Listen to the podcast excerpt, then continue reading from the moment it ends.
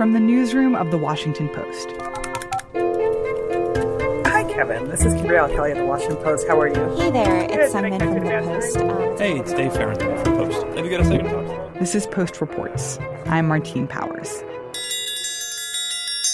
It's Wednesday, March 27th. Today, the enduring trauma of gun violence understanding Russian interference in U.S. elections, and a major shift in Apple's business model. A little more than a year after the school shooting in Parkland, Florida, two teenagers who survived the shooting have taken their own lives. This happened in the past week or so. And then on Monday, Jeremy Richman, the father of a Sandy Hook victim, was also found dead, apparently by suicide. Gun safety groups founded in the wake of some of the country's worst mass shootings, they're shifting their focus from gun control to suicide prevention. Every Everytown for Gun Safety has started a campaign to try to prevent people from dying by suicide. Katie Zezima is a national reporter for The Post, and she covers gun reform groups like Everytown. There has been very, very little action federally on gun control. There really has been very, very small things. There was a background check bill that failed in the wake of Sandy Hook, and it's really kind of been an intractable issue since then. So these groups are now focusing on state levels. For the last couple of years, they've been going state by state and trying to enact background check legislation and legislation that would make it easier to take guns away from people convicted of domestic abuse. They've also shifted toward attempting to prevent people from dying by suicide, which, you know, is a huge number of people who die by suicide each year. Many more people die by suicide than in actual mass shooting. Yes, absolutely. Tens of thousands of people a year die by suicide as opposed to, you know, for the most part a few hundred each year from from mass shootings. So it really is a huge cause of death and about half of the people who die by suicide die by a gun. So, what they're doing is trying to raise awareness of the, what are called red flag laws in states. And these laws allow a loved one or a law enforcement officer to basically petition a judge and say this person is a danger to him or herself or to others, and he or she should temporarily have their guns taken away. Um, and they and proponents of these laws say that they can potentially help prevent people from dying by suicide because they will take the gun away from them. According to Everytown, if there is not access to a gun, it would it, it there's a, a large potential that it could potentially stop the suicide. Suicide has always been a focus of our organization, but um, we've recently started pointing our data toward addressing this issue, and in particular because red flag laws have become something that lawmakers on both sides of the aisle have begun championing, particularly since Parkland. Katie talked about this new focus with Shannon Watts, the founder of Moms Demand Action, one of the groups affiliated with Everytown. We've been working on this campaign now for about a year, but certainly the horrific recent suicides um, have brought attention to this issue. I think it's more important now than ever to have this discussion to what extent is this shift a response to the fact that suicide is a huge problem? And to what extent is it because they're just really frustrated with the ways in which they can't get any action or legislation on gun control?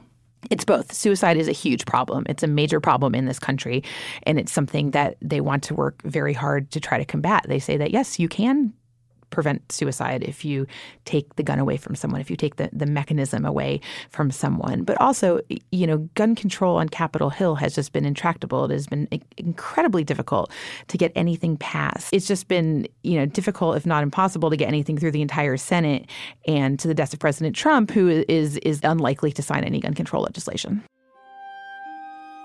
Katie Zezima is a national reporter for The Post. During Katie's reporting, she found out that Shannon had a personal connection to Jeremy Richman, the Sandy Hook father who recently died by suicide. I met Jeremy Richman just after the horrific tragedy at Sandy Hook. Richman, it turned out, had turned into an activist in the years after Sandy Hook. He was a neuroscientist who studied the brain and violence. he was channeling his grief into activism, and I was a new activist. I had never been involved in politics before, but as the mom of five from Indiana, I was just outraged by the Sandy Hook school shooting. And as a result, he and I started traveling in the same circles, and the aftershocks of that death are definitely reverberating throughout the community and uh, making people feel lost again. Um, this is a community that has been through tremendous grief and struggle, and I'm sure that that they're all wondering, you know, what does this mean?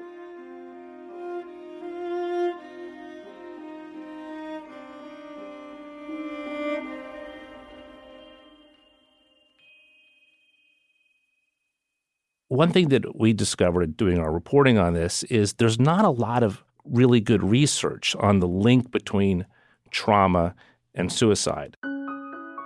In fact, suicide in general is a subject that the experts tell us is way under researched, underfunded. There are 47,000 people a year in America by last count who take their own lives. It's a huge number. That number has been going up, going up much faster than the rate of population growth. It was about 29,000 back in 1999. So, what's happening? What's, what's causing this? What's driving this? I'm Joel Achenbach. I'm a science reporter for the Washington Post. Joel has been reporting this week on the science of suicide.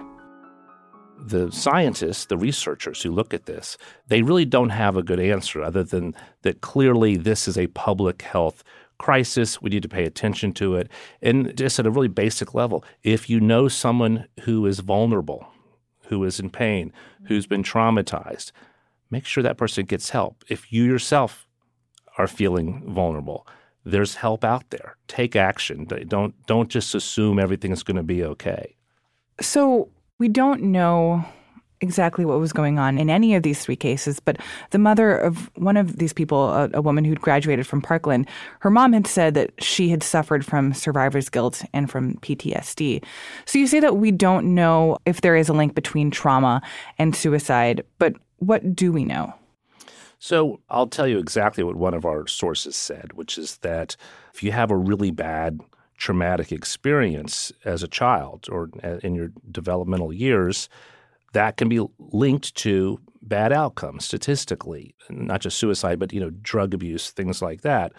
But keep in mind, most people who have survived these traumatic incidents, whether it's a, a mass shooting at a school, or it could be an earthquake, a natural disaster, 9 11. Most people do not go on, I mean, the vast, vast majority do not go on to hurt themselves. So the causality is something that we approach carefully. I do think that trauma doesn't just end on a schedule. It doesn't abate steadily week to week or month to month or even after a year.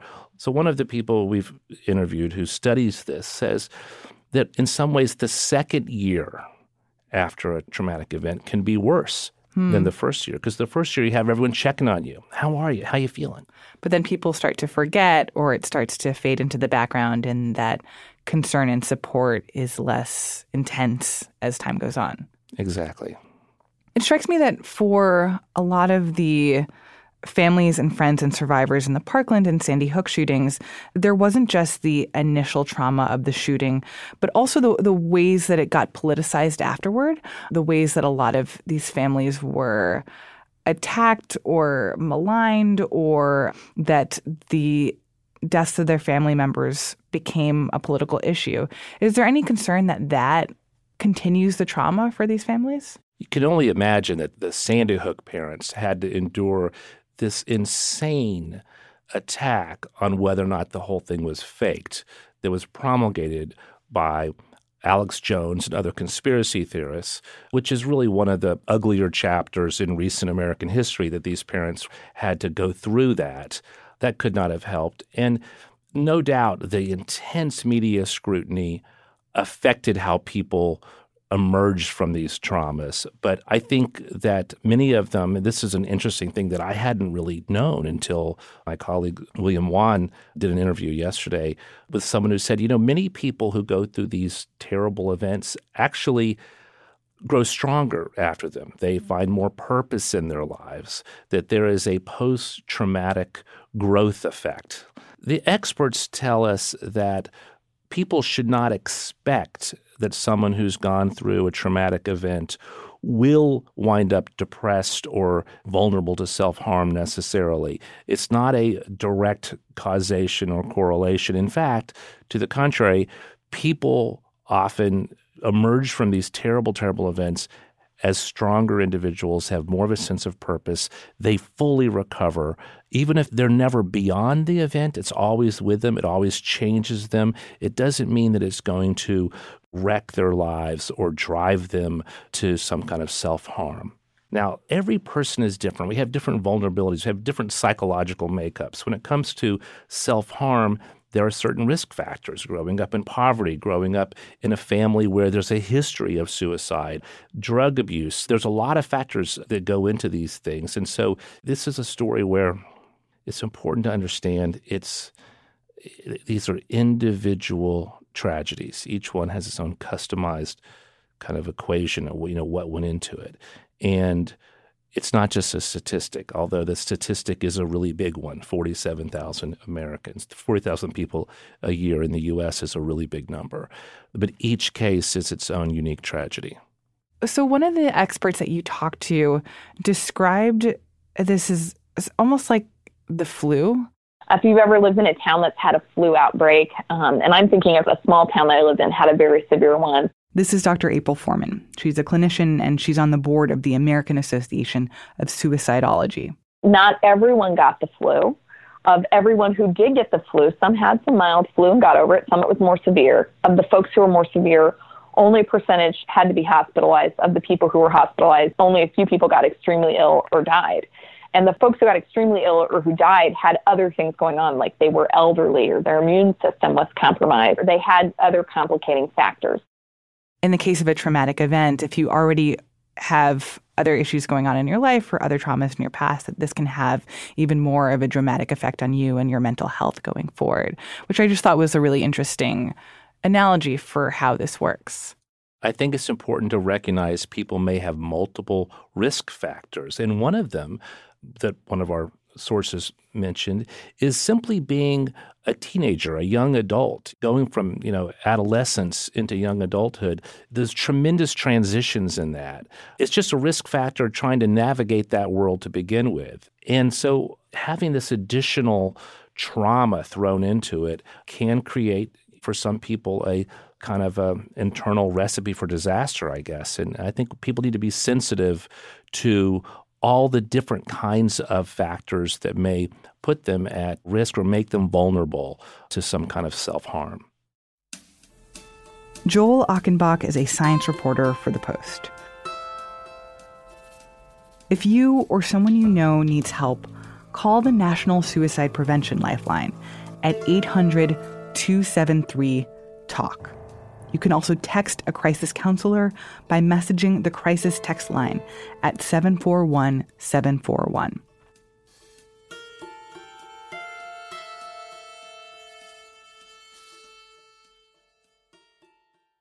Attorney General William Barr announced on Sunday that Robert Mueller did not find sufficient evidence of coordination between the Trump campaign and Russia.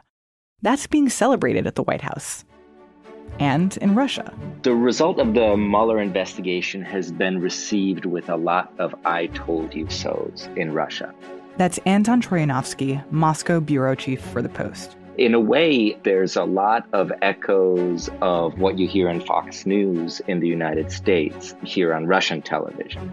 One prominent Russian politician said, after this, you'd have to be an idiot to trust the conspiracy theorists, as he put it, who were reporting on indications of connections between the Trump campaign and Russia.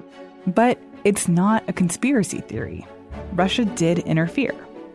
We're seeing the Russians, especially in the government controlled media, try to spin this as also a way to say, look, you can't trust any of this. There was obviously no interference, period. That all happened, and we know that.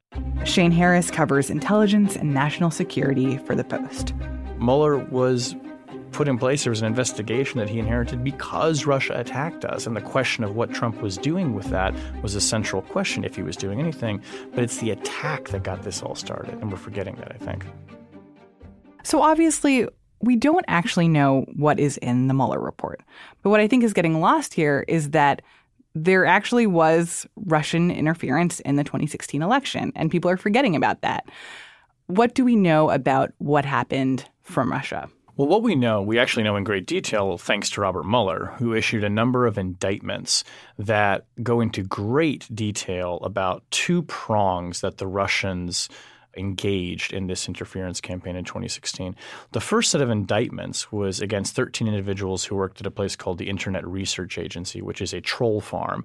And their job was to go on Facebook and other social media platforms and create divisive advertising, misleading information, fake news stories, actual fake news, in order to persuade people uh, against a particular candidate, usually Hillary Clinton, in order to rile people up, to divide them. And they were trying to exacerbate exacerbate in many cases, Mueller found existing political divisions on hot button issues. And then there was another indictment against 12 officers for an agency in Russia called the GRU, which is its military intelligence agency. That is the organization that hacked into the DNC, the Democratic National Committee, that hacked into the Hillary Clinton campaign and stole emails and weaponized them by giving them to other organizations that could then, you know, leak them at very inopportune moments and in selective ways. And what do we know about what the motivation was of the folks behind these attacks?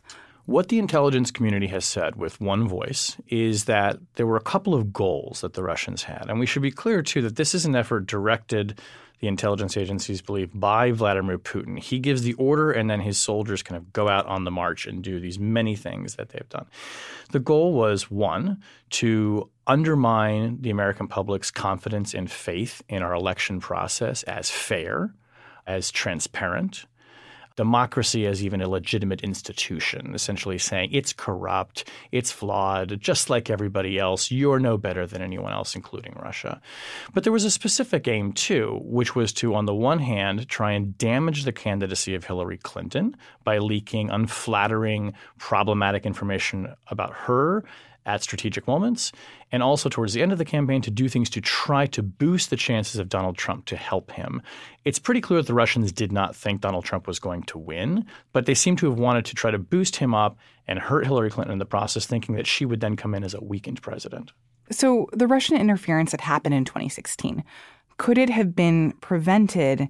And is there talk within the intelligence community about how they're going to prevent that from happening again? To the first question, could it have been prevented? It, it's hard to say because the Russians, on the one hand, when they were hacking into computers at the DNC and the Clinton campaign, I mean, they took the advantage of, you know, frankly, people's naivete and carelessness when it comes to computer security. We're all vulnerable to being hacking.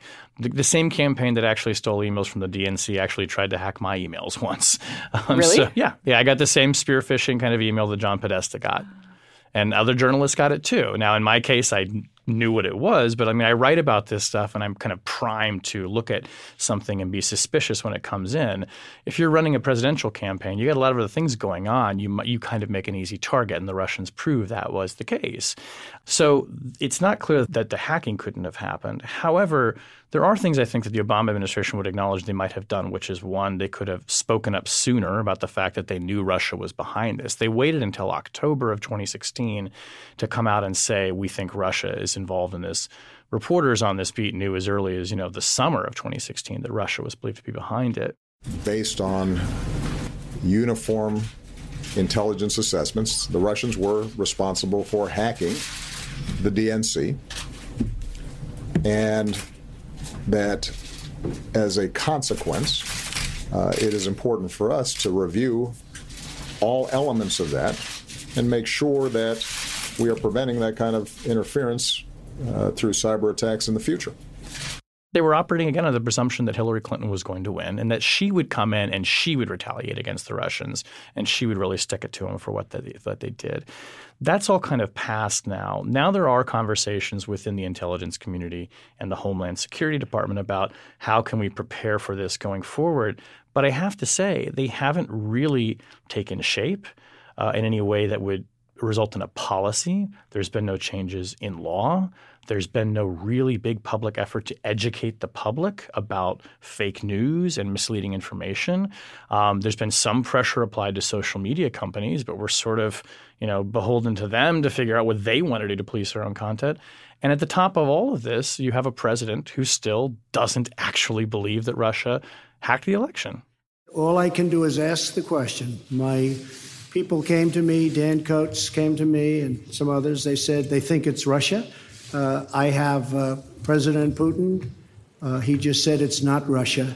I will say this I don't see any reason why it would be. And is that why you're not seeing more official action from the government? Because even though they know that this happened, President Trump doesn't seem to be taking it seriously? Yes, that's a big reason why. Because, you know, in our system, it does take for a kind of whole of government approach like this to occur, it takes the president demanding that it occur and directing that it occur. I mean, if you go back to the, after 9 11, President Bush came out and very forcefully said, you know, Al Qaeda did this, Afghanistan is harboring them.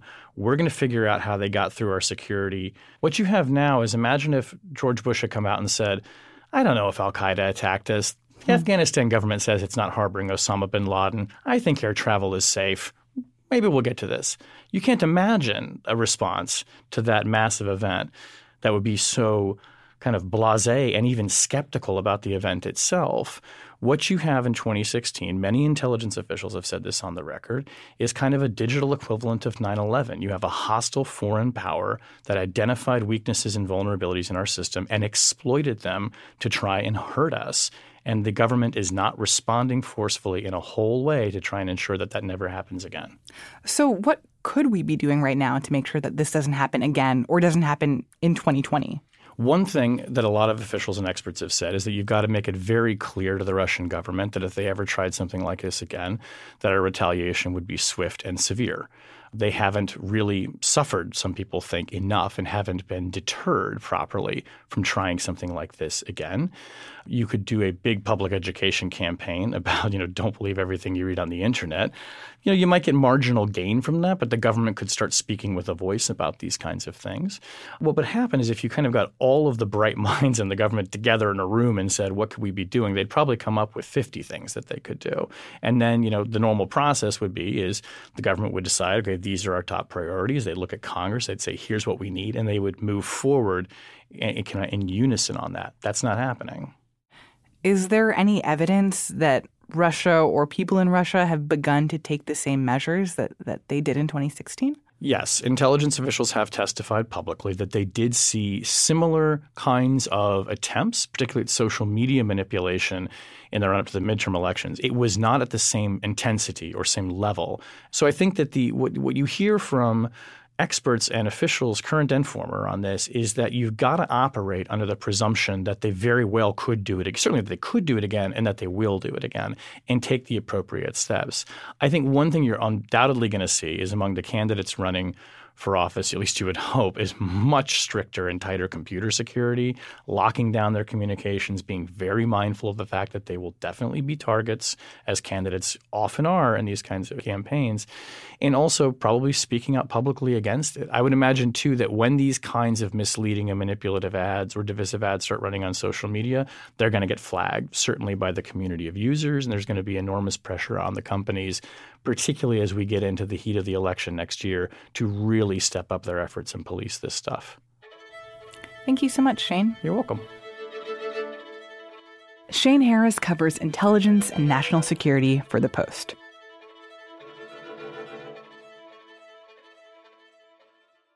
And now, one more thing. Thank you. Good morning, and welcome to the Steve Jobs Theater. As you can tell, today's going to be a very different kind of event. Earlier this week, in an event that felt more like an award show, Apple announced a major change to its business model. For decades, Apple has been creating world class hardware and world class software. We've also been creating a growing collection of world class services, and that is what today is all about. There was not a single piece of hardware to touch and feel after the event. This is Reed Albergotti. He writes about companies like Apple, and he was at that event where Apple unveiled its new line of services. The actual services that they announced are, for the most part, not even available. We don't even know when exactly they will be available or how much they'll cost. Those services included a video game subscription. We call it Apple Arcade. A news subscription. Apple News Plus. A new credit card. We call it Apple Card. And the star of the show, their brand new streaming service Apple TV Plus. This isn't going to be YouTube. This is, you know, they they have hired real Hollywood stars. Those stars include Steven Spielberg, Jennifer Aniston, Reese Witherspoon, and Oprah Winfrey. The question is how can Apple compete against companies that have been doing this for a long time? There's Netflix, which you know something like 90% of people who have a, any streaming service have Netflix. Um, there's Disney Plus, which is about to come out and is, is going to include a massive catalog of children's content, which is one of the most lucrative genres in video streaming. And then you have Hulu and you have Prime Video. It is a crowded field. And I think what Apple has going for it is really basically what Oprah summarized in, I think, the quote of the event. They're in a billion pockets, y'all. A billion pockets.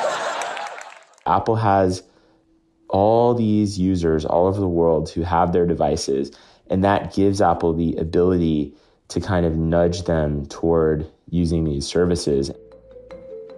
What this event really symbolized is something that's been going on at Apple for really, you know, the better part of 5 years, which is the diversification of the company's business.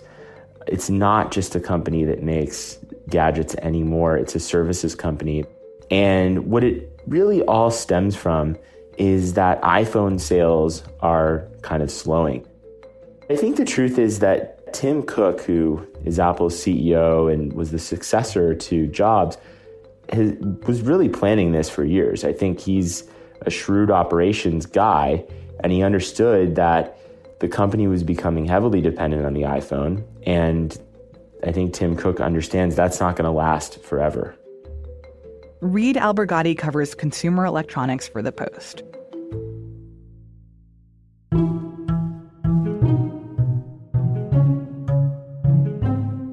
That's it for Post Reports. Thanks for listening. If you want to support the show and the work that we do here, we have a special offer for you, our Post Reports listeners a 50% discount on an unlimited digital subscription, which means you get access to our website and our apps for less than a dollar a week. Visit postreports.com slash offer. I'm Martine Powers. We'll be back tomorrow with more stories from the Washington Post.